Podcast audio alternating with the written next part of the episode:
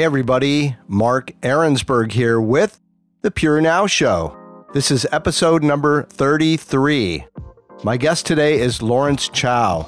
Lawrence is an award winning actor, writer, and producer who's hosted shows like Ghostly Encounters, an internationally acclaimed television broadcast. It was a lot of fun to find out about his journey from Toronto, Canada to Hollywood. Here we go. Hey, Lawrence. Hey, Mark. How are you? I'm good, man. How you doing? Greetings from Los Angeles. Ah, greetings from Singapore and Vietnam. Nice to have you on the show, man. It's been a long time. The last time I connected with uh, folk from Singapore was the red carpet of Crazy Rich Asians here in Hollywood. I did the red carpet, I was the host, and I ran into uh, Pierre uh, Koh Chieng Mun, um, you know, a lot of the old familiar faces. So that was really cool. It's actually a, a super fun movie. I was I'm a kind of a movie snob. I'm not easily impressed. I'm kind of bored of the whole Hollywood thing, but that movie was particularly good and obviously very unusual because Asians are obviously underrepresented in Hollywood in a big way and always have been, other than you know the obvious faces. You're born and raised in Toronto, Canada. That's correct. You're coming out of uh, the place where Norm Macdonald, uh, incredible stand-up comedian who recently passed, he hails from mm-hmm. Canada. Uh, there's kind of a short list of Hollywood, like the Mike Myers and a few people that have really taken off and come out of Canada. And uh, what was that like growing up as a Chinese person in a predominantly white country? What was that like? It was cold, uh, uh, and I mean that in a cold, like non- cold towards you, or just cold in, in, I mean in temperature, literally and figuratively. okay. Yeah, uh, well, hear- now I was a bit of an anomaly uh, as a kid. I, unlike my peers, I did not excel in maths and sciences. I, I struggled to get my A's and you know the those subjects. And I was uh, very excelled in the liberal arts. I was good at art, music, uh, history, English, especially English. And I knew very young that kind of the writing was on the wall. I wrote a book called Crazy Witch and I illustrated it. Next thing I know, it's in the school library. And I was like seven years old. And I think the stones were cast very early because all the teachers said, he's going to go in some profession in the arts, which traumatized my parents. oh, I'm sure. Uh, so um, from high school, I ran for uh, student council and was the PR guy. I did the yearbook, and that led in paved my way into journalism school. And I disappointed mom, didn't become a lawyer, doctor, or engineer, blah, blah, blah. And I always thought journalism would be like a, a fork that could open up various avenues. Just the, the talent of, of having the written word on your side and, and communication, and I put it to good use. Um, when I graduated, uh, I did really well in school. I had a scholar scholarship and everything. I couldn't find a job. I, it was like this Asian kid who went to this predominantly white journalism school, knocking on doors at newspaper companies, TV stations was like, who are you? Like, it, it's so hard being an Asian in the media industry. And deep down, I always wanted to do entertainment as well. And I remember being transfixed to TV, watching shows like Entertainment Tonight. And um, I thought, one day, I'd love to be host of an entertainment sh- news show, uh, and more. I want to do film. I want to act, and uh, so from Chinatown to journalism school, I made the decision to trek off to Hong Kong without my parents' uh, support. Uh, I I worked really hard, late shift, graveyard shift at a hospital, and worked in an office. I, I saved what money I could, and it was only two thousand dollars and I literally went to Hong Kong with two thousand dollars and two suitcases full of clothes, and started knocking on doors. And I had to get a job within a month because I would run out of money, and there was no trust fund coming from the folks. Uh, so yeah, I started knocking on doors, and my first job was at a horrible advertising production company. it was just dreadful. uh, poorly managed, horrible, you know, interpersonal uh, relations, um, so that wasn't working out so good. And i'm like damn. And i, and I had i had to get a place to rent. Anyway uh, i started sending out the resumes. I was on the phone in my cubicle calling up pr companies because that was my first thing on my checklist with my journalism degree. It wasn't to pursue journalism per se. Although I used journalism on a freelance basis, I wrote for entertainment newspapers and magazines for extra income. Uh, but my first goal was to get a full time job, and that was in public relations. And I did. I, I found the PR directory, and I noticed one company had a Canadian boss. So, you know, you always look for a way in. Rang her up. She said, Send me your resume. I sent it in, and she says, um, I'd like to meet you. And we met, and she offered me a job pretty much on the spot. Like, we'll try you out for three months. If you get along with the team, because she had a wonderful, wonderful PR agency with her partner, uh, Des, Marlene and Des. And the corporate culture was like family. It was just amazing. And I've never had that luxury of working in a company where we worked hard and we laughed our asses off. Like we still are connected. Like I just met with one of them for lunch and she has a son now who she named after me. It, was crazy. So the PR agency was called Prism and was later bought out by uh, Olympic champion from UK, uh, Alan Pascoe, and it became Octagon Prism. But during Prism's glory year, years when I was there, we did amazing events. Our forte was um, sports event management and promotion. And we also did corporate events, but huge sporting events like rugby sevens, um, FIFA soccer tournaments, um, basketball, tennis tournaments around the region, um, motor racing events with British American Tobacco. And, and I was very shy. I, I, I held two hats. I was copywriter and account executive. And I was pretty much doing all the writing in, in the company for a while, like really two jobs for the price of one. and I've always been a multi hyphenate kind of guy. And even then, when I was making money just to make ends meet, I was writing for newspapers and entertainment magazines on the side because my passion was always entertainment. I even wrote songs for some Canadian English lyrics for some Cantonese singers because I have a background in music. I was doing commercials, I dabbled in theater, and I was being courted, uh, ironically, by uh, the TV stations and record companies to be an actor or, or to sing and stuff like that. But I, am not fluent in Cantonese. Anyway, so my stick with the PR agency was I was kind of torn because I really wanted to do entertainment. Uh, but my corporate um, career was taking off, and I thought maybe the entertainment thing is not within my reach because you know rent lifestyle is so expensive in Hong Kong, and you know I came there with kind of like transfixed with the screen idols at the time. There's Leslie Cheung and Andy Lau and Chow Yun-fat, Anita Mui, you know all these Jackie Chan, all these great. I said, oh, maybe there's a chance for me somewhere. is weird as I started to kind of let go of my entertainment passions and became more successful in the corporate side. And and I give props to my uh, bosses because they really encouraged me to step forward into the client servicing versus, as they say, hiding behind the creative screen of, of as copywriter. Uh, she's, as they said, the money's where the clients are.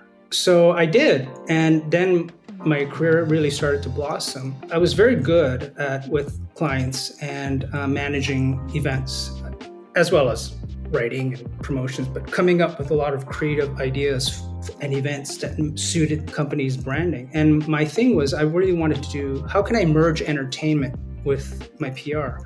And they gave me free reign to kind of open up a division uh, of entertainment because they were mostly known for sports and corporate and government events as well. And I did. My first big event was with, uh, we did Les Mis, Les Miserables, Cirque du Soleil, Alegria. We brought that in with Swire Properties in Hong Kong. And then Heineken came up with a con- concept for an East meets West classic meets pop concert. And that was kind of like my major proving what I got as the PR manager for that. And we generated tons of publicity and, and um, was a wonderful event. We had Paul Young, um, Vanessa Mae, violinist, uh, with Jacky Cheung, top Hong Kong cantopop star. Uh, we hired All for One from America, backed by the Queensland Philharmonic Orchestra. It's a big deal. And then more entertainment events happened. Like um, we staged with the Hong Kong Tourist Association, uh, Hong Kong's first ever Chinese New Year parade. That was under my auspice, uh, and and we did really well. And then, you know, it's crazy as things start going in one direction, and suddenly the thing you let go comes back. You're listening to the Pure Now Show, a creative podcast for creatives presented by Balance. I don't know if it's fate or whatever. A colleague said, oh, my friend's auditioning for a play. Can you just go? They're looking for expat Chinese guys. And I went, I got the lead. I was um, getting cast in a lot of commercials on billboards and on the subway station, magazines, win- window shops. I got offered uh, a, a part time gig as a TV host for City Life Hong Kong, which is a primetime entertainment lifestyle show. I was doing so. I was doing a lot. I was working seven days a week, pretty much and uh, trades were beginning to write about me, uh, you know, uh, and, and I, I, was kind of okay. I was happy. Um, and then Singapore came knocking. And it was really much by fluke because I went off to Singapore on a whim to visit a, a good friend who moved there. And um, I also went to visit another friend who worked at the TV station there. And I, she said, "Oh, let's meet up for lunch when you come to town." I said, "Okay." And was waiting for her. And her boss, Sunny Lim, comes up to me and goes, "What do you do?" I said, "Oh, I'm a PR Plus, I uh, host a TV show, blah, blah, blah. And he was in current affairs. And he says, I think there's be a couple of vice presidents here who would like to meet you. Cool. And um, I met with the acting VP and I met with the variety VP. And the variety VP, Lung Mei Lin, uh, took an instant liking to me. And um, I put me on tape and auditioned. And she said, We'll be in touch. I'm like, heard that before. and again, it's it's really weird fate you know sometimes it's good and sometimes it's bad and this time it was good. Um, i went back to hong kong and it was 90, 1997 all the major pure companies were doing some sort of handover event because the british you know were give, giving hong kong back to china. I met up with limsec and we're cat- recasting for showbuzz but the new vice president of Marcom has already decided on this British chap, but um, you seem to be like you know your entertainment stuff. I go, I I do. I live and breathe it. like I harbor dreams of being on Entertainment Tonight for know, my life. And Limsec had tea with her and said, Lawrence is the guy who should be on Showbuzz. Like he knows entertainment. Anyway, so they hired this uh, other chap, uh, Ray, and um, people probably have forgotten, but um, by fluke, um, I was a roving reporter on the side for Showbuzz, and I was going to take over the entertain the afternoon video music video show as a VJ. Um, but when the new Showbuzz launched, um, there was a bit of hysteria. Like the fans really liked my reporter, and uh, they kept me on as a this. Who's this roving reporter guy? There's no publicity or promotion about him. Where, where did he come from? And then it was front page news, and phones are ringing off the hook at the station, and I'm very grateful. And then overnight, it changed, and um, by fate, um, Ray had to leave Singapore. A relative had passed away in Hong Kong, and I, I got the call. And I had sat in as the anchor for a few episodes, and they had an internal meeting. Said we're gonna, we've decided you're going to be the new anchor of Showbuzz, and, and I did it, and it was a great run for a couple years. And then we got a weekend spin-off. We were nominated for an Asian Television Award. I got was nominated for Best Entertainment Host. Uh, but then things went south, change in management, and it, and it kind of got ugly for a while. Uh, and I was too burnt out because honestly, when you're hosting and producing, I produced my stories and helped produce the show and, and writing and traveling.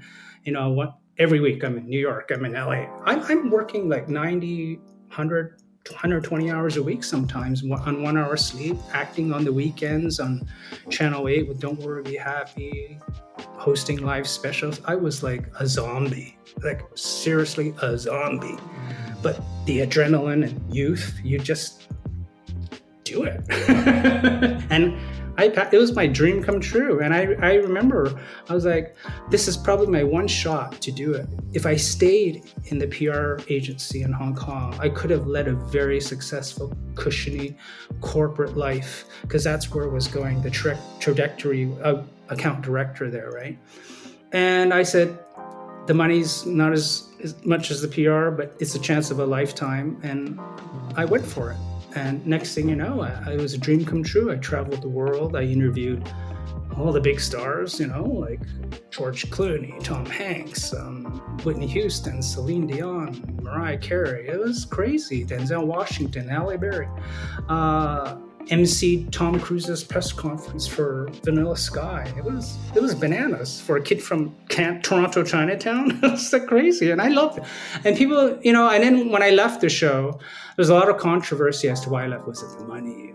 Uh, but it wasn't the money. Um, uh, there was burnout, but there was a lot of politics going on, and I'm, you know, time it's been know, 20 years now. I can talk freely about it. But at the time, I didn't want to talk about it. And I kind of took the high road. And I think that was to my detriment. But as I look back now in life, I go, you know, we all have these incredible journeys and there's peaks and valleys all the time. Uh, and I always sit back, I go, what's your learning lesson from this chapter in your life? What was your learning lesson as a child? What was your learning lesson in journalism school? What was your learning lesson in Hong Kong? What was your learning lesson now? So, uh, you know, I, I, still have some, and, and that's how I kind of modulated through my life is that I set goals, I have checklists of dreams, and I go about achieving them, especially in entertainment. Our job is to make it look easy. But it's so hard. like, it's really hard. You take a lot of crap behind the scenes. There's a lot of office politics and backstabbing, and egos and com- competitiveness, um, long hours, public scrutiny. It, it's it, it's I think it's hard in any industry, but probably doubly so in, in, entertainment because you have to weather a lot of the stress publicly, but you have to keep a happy face.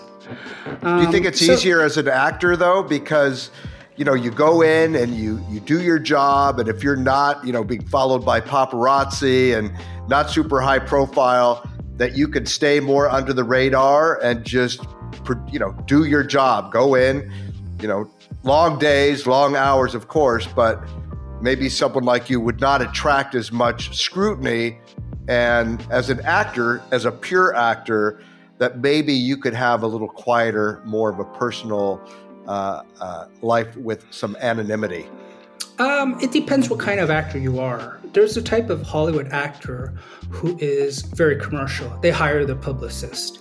You know, they go out. They kind of, often they want the paparazzi there. You know, even though they put up the sure the facade that they don't.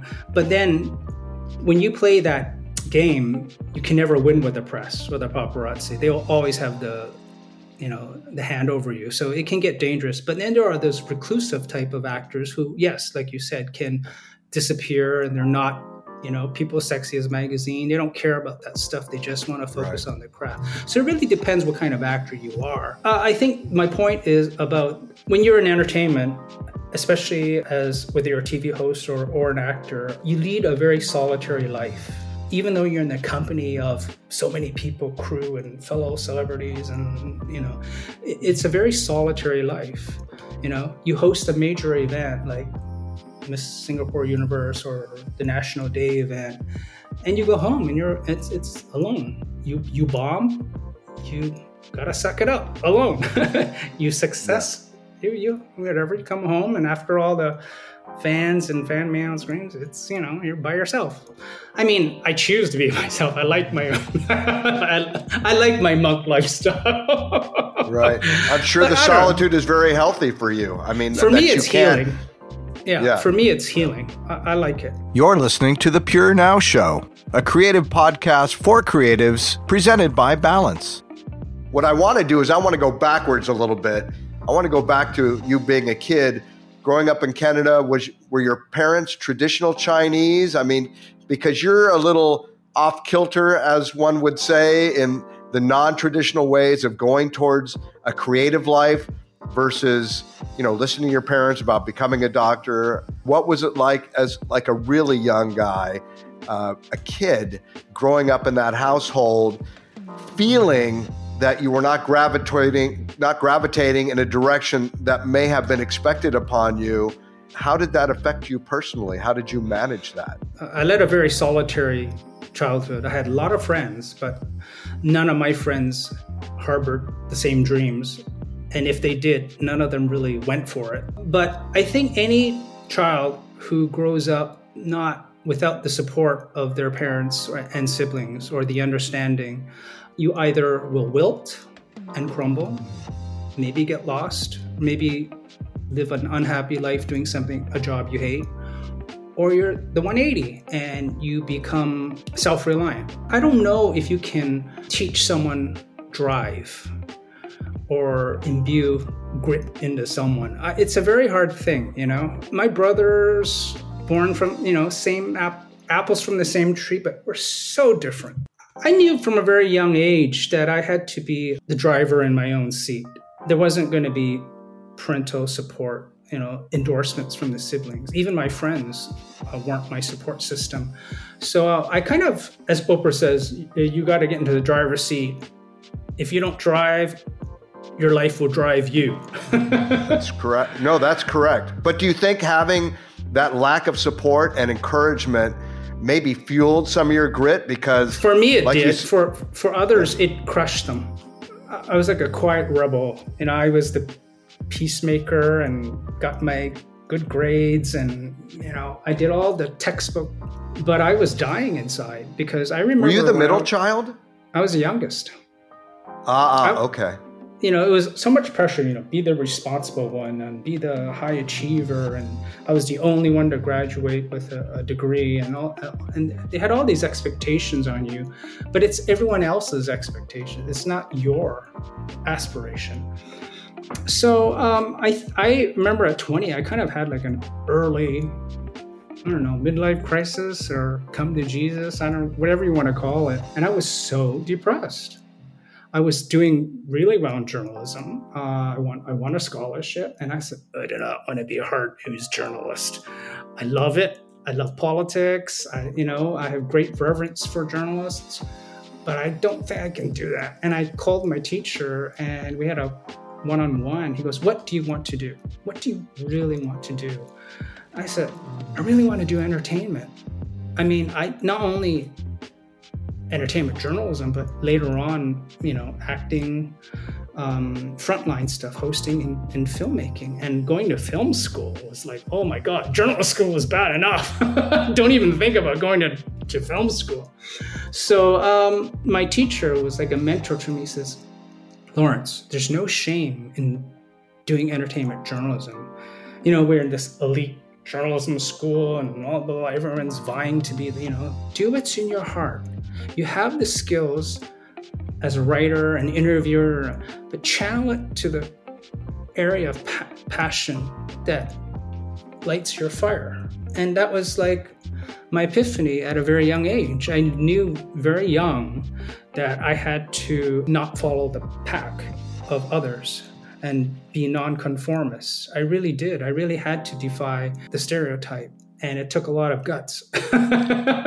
so as kids, we had to grow up working very young. I got my first job when I was 13. You know, I worked in restaurants, I sold Christmas trees, all the all, all throughout trash. But so th- that sense of um, hard work was ingrained at a very young age, and I got that from my parents. They worked very, very hard. I don't know. It's like a culmination of your own passion, dream, plus what you're good at. You know, I was good with the written and spoken word, and uh, what you really liked. I loved entertainment. I was like swept away when I saw, you know, movies and I, when I listened to a song. I just didn't listen to a song. I listened to it. I was like, oh my God, do you hear that instrument that instrument? And oh, he's singing legato here and staccato there. Oh, the lyrics. Do you know what these lyrics mean? Like that is how my DNA is. When I you know, most people watch a show and I'd be like breaking it down and understanding the subtext and plot line. They're like, who's this? This freak? You know, remembering uh, script lines at a very young age, movie lines, TV lines. Even today, I can recite things from like Gilligan's Island and Three's Company and whatever, whatever. Yeah, so I, I knew very young, and I knew that uh, at the time Canada was not a fertile place for me to pursue my dreams because I'm Asian. And um, Hong Kong was the first natural stop because when I saw those screens idols, I said, wow, Asian, there can be Asian stars. Little did I know, well, you had to be fluent in Chinese, Cantonese or Mandarin, which I wasn't, right? I mean, I mean, uh, I was courted by uh, TV stations and record companies, but I, the language just wasn't there. Um, so I settled for hosting the English show uh, in Hong Kong and went about doing my PR work. And I didn't know anything about Singapore. And unbeknownst to me, Singapore was the Asian market that had an English entertainment avenue, English TV shows. People, a lot of people ask me, like, are you bitter? You know, you could have been even a bigger star. And, and there was a lot of things that interrupted my career path. There was a lot of um, politicking behind the scene. People obstructed me, sabotaged me. And, and I, I don't really hold on to like the bitterness aspect of it. Um, it is what it is, you know. Uh, in hindsight, when I found out a lot of this stuff, um, like I said, what's your takeaway? My takeaway is be careful who you trust. Always fight for your reputation, which I never did. I was too burnt out. I let people say smack about me, you know, crazy stuff. Like it was ridiculous. I've never really talked openly about it, but it's been, I don't know, 20 years now. I'm going to talk about it. And I'm over here and you're over there. yeah, no, you know? let it out, man. Do the no, therapy I, I, right here.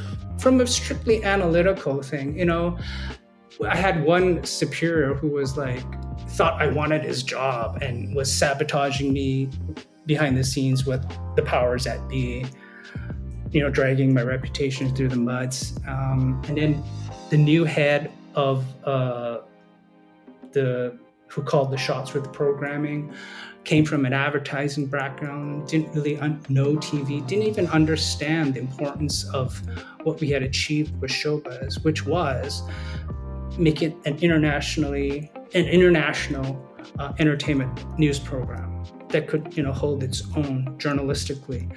But also we scooped up all the advertising revenue from the print media before the movie studios and record would always go to eight days or straits times when we came along because we were doing the publicity, the advertising money came in and our advertising revenue shot off the charts and our ratings were great.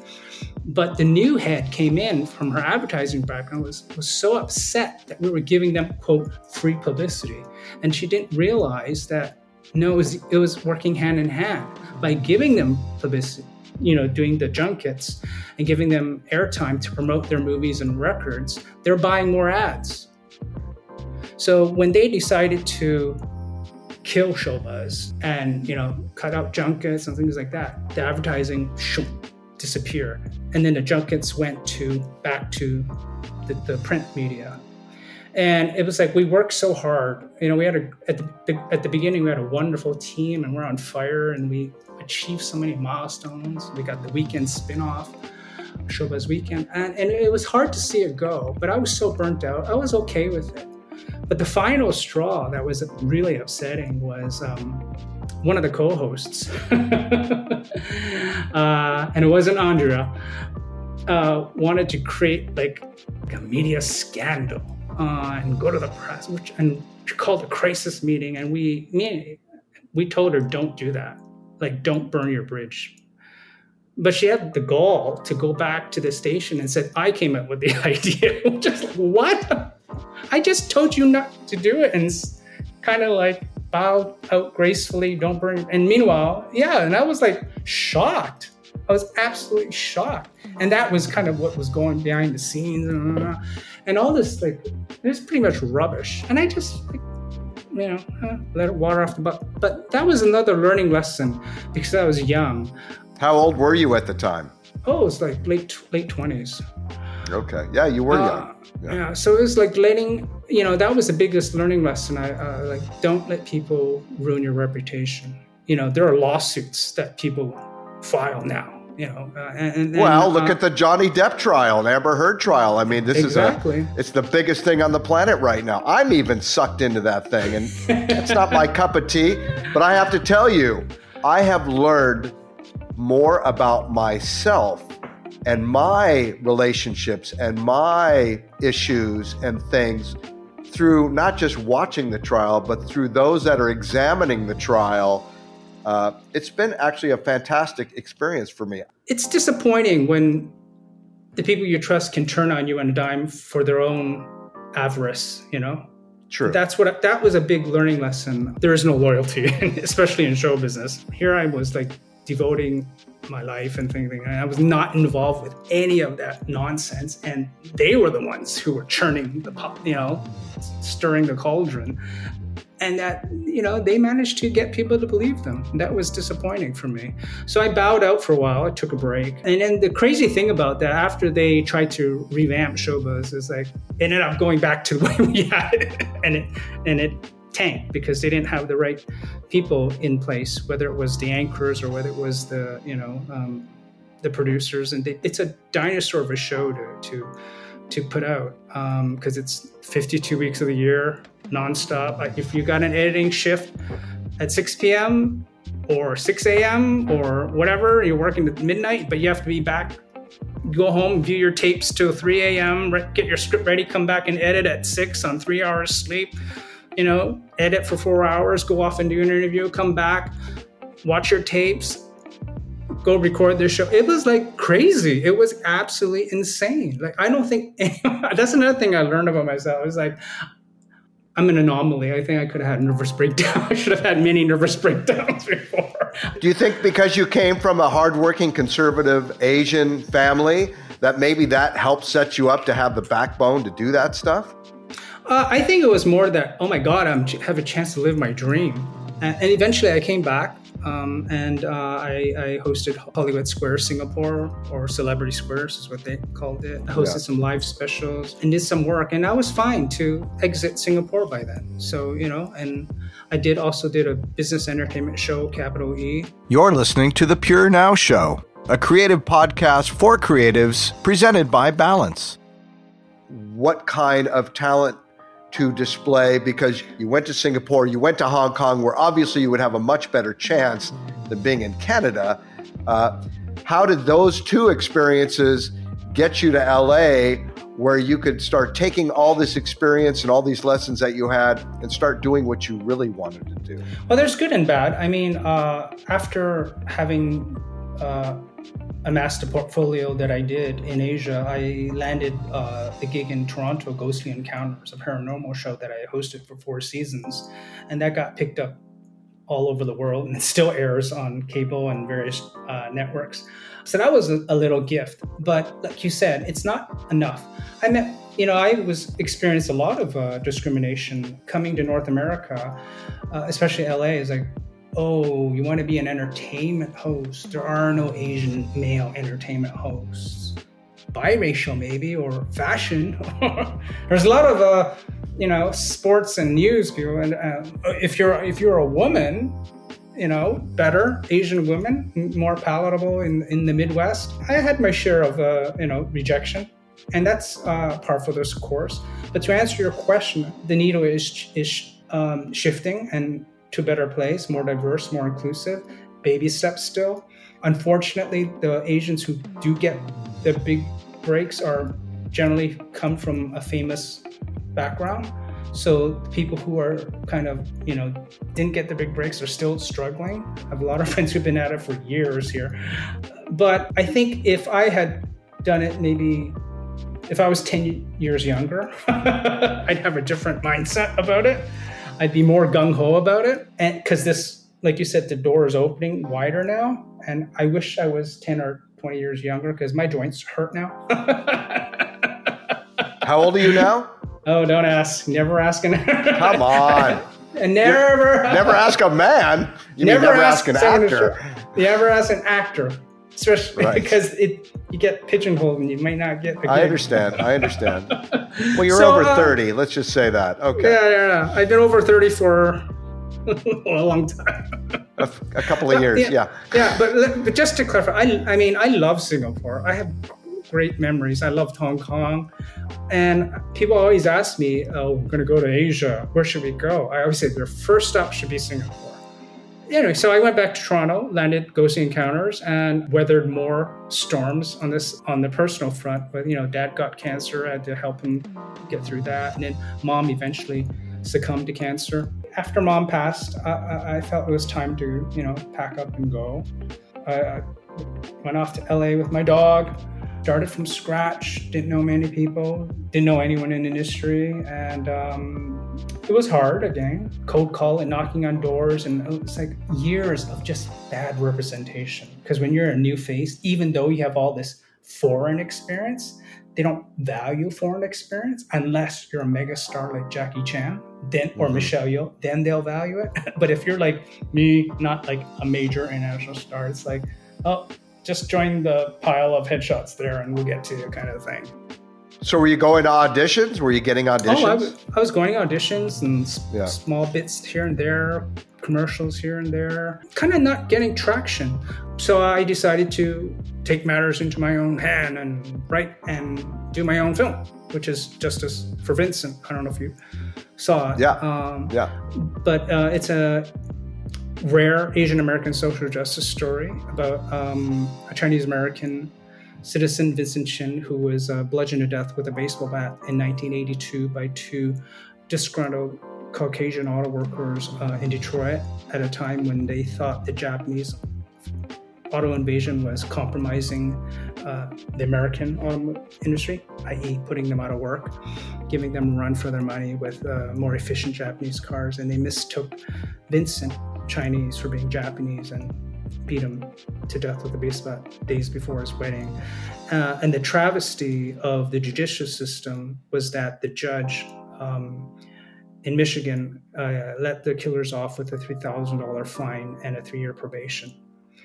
And that sparked um, outrage in the Asian community. It was one of the rare moments in history that they were called to action and became very uh, vocal and sparked a civil rights movement in the country, city to city, city to city. We see that parallel happening now with um, the Asian hate crimes uh, induced by the pandemic. I, I was like, when I did Justice for Vincent, I'm like, this could be my swan song and I'll be content because I've done so much in life. you know, I've done hosting, acting, writing, filmmaking, TV show producing. It's like, hmm, kind of done it all. I'm okay. I may not be a mega rich or mega famous, but you know, I'm kind of content, you know. So But that grit got you that grit got you what you oh, wanted. yeah. Harnessing an independent film is by no means easy. It's brutal. And we and i set the bar very high. I, I strive for excellence. Um, you know i got name talent involved. I hired a professional direct, award-winning director. Uh, the sets and were not cheap. It was a high quality production. It's an adaptation, mind you, but the quality of work um, stands for itself. Just to sidetrack, it's like when you for people who want to do an independent independent film, and I know you've had other um, guests on your show that have done it. It's brutal. I mean, it's not just money; it's um, juggling everything as the producer yeah. you know you're casting your promotions you're organizing the crew you're taking care of it's everything. egos, it's gear and lighting sure. lighting everything. It's yeah. insane. Yeah. it never ends. Like it never ends. Submitting to film festivals going to the film festivals. Promoting distribution the whole nine yeah yards. i'm like it's been what three four years i'm still doing stuff. I'm like are you kidding me? Yeah. So learning lesson um, as you get older, you don't have to bite off more you can than you can chew. right. Sometimes yeah, but sometimes okay you don't know that till you need till you know that. Yeah, that's true. And I, I, I mean, you can warn the, people, but you that's know, true. People got to you got to learn your own lessons, man. It's it's hard for me because I'm a multi hyphenate, right? Like I've always not, I've never been just the writer. I'm the writer and the producer. I'm the TV host who can also act or who can produce. In PR, I was event manager, but the copywriter as well. You know, so it was always like kind of had like juggling a lot of balls at the same time. It's another learning lesson. You're lucky if you find people on a team that share your passion and vision and have the same aspiration of, you know, setting the bar high. That's golden. It, as the cliche, it just takes one bad apple and the whole thing could crumble. So in that sense, um, yeah, I'm pretty particular, but I'm not like hard to work with. I'm very personable, nice. I make a lot of jokes. I'm very supportive. I give, you know, I, I sit with my team if we have to remeasure things. I'll be measuring it with you on the floor on my hands and knees, you know, things like that. I want to I want to close with this question, Lawrence. Yes. If you, if you could not do any of the things that you're doing now and had to do something completely different Oh. and and kind of restart, jumpstart your life in another way, whether it was a vocation or non-vocational, what would you really want to be doing with yourself? Oh, at first I thought you were going to ask me if I, what am I going to do next as I get older? I would have said writing probably. But your question, I would say two things: maybe psychologist or real estate. I love your psychologist answer because that is a complete departure, and all your culmination of experience actually leads you with sur- your survivability of all those elements that you had to face and manage to navigate through makes you an excellent therapist because you can advise people and listen to them and you've taken mental notes on your life which is hmm. really fantastic. I'm kind So- of on everyone's 911 speed dial. yeah you seem like the guy that somebody would want to talk to when they run up against a little bit of business for sure I'm like, let me cut through that bullshit and tell you what, tell it like it is. right right right. But no, I'm quite analytical. Uh, first, I want to say thank you very much for coming on the Pure Now show. It was super fun to talk to you. You are definitely a departure from the typical kind of guests that we have, but uh, everybody's on a journey of creativity in some way, and uh, we're all creative beings that have either chosen to express that or had the opportunity to express that in some way or not. And uh, uh, really appreciate your your candid storytelling for us here today. No, thank you for having me. I appreciate it. Bye. Hello, LA, and goodbye, LA. Thanks, Mark. Thanks a lot, man.